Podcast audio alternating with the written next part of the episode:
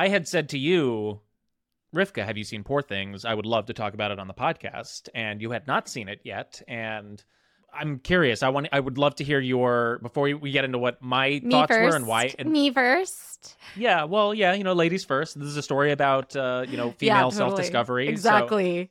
Yeah, please, Frank. Just shut it now. Just kidding.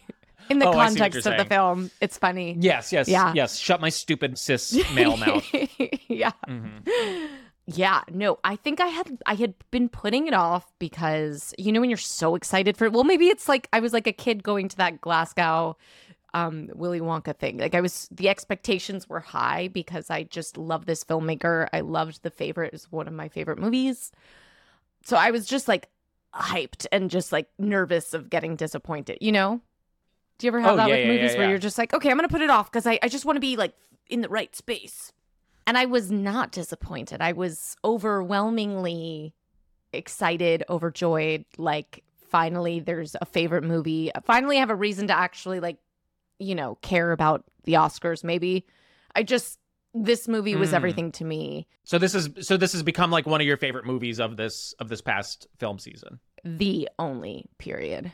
Wow. the only okay. the only one worthy of anything to me right now. And we know I can be dramatic. Maybe I could change my no, but truly, I just felt like, yeah, this movie did not disappoint.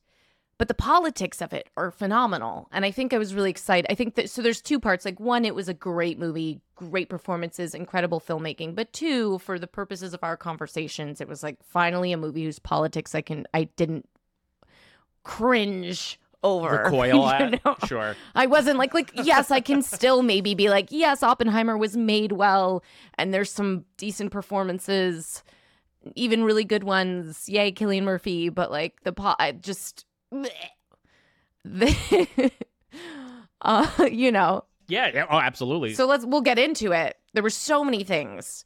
I mean, okay. First and foremost, Bella Baxter is one of my favorite characters I've ever seen on screen. Emma Stone's performance I thought was amazing.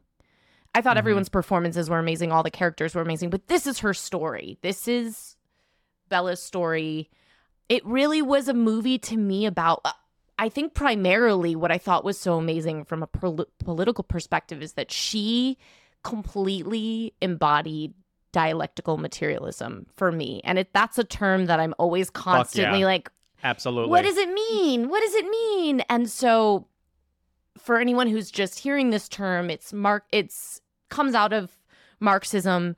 It's essentially a way of understanding reality and the concept is basically that this understanding of reality is formed by material reality and the dialectic part is that this is this understanding that there's just a constant movement, a constant process that is formed by contradictions that help us that move things forward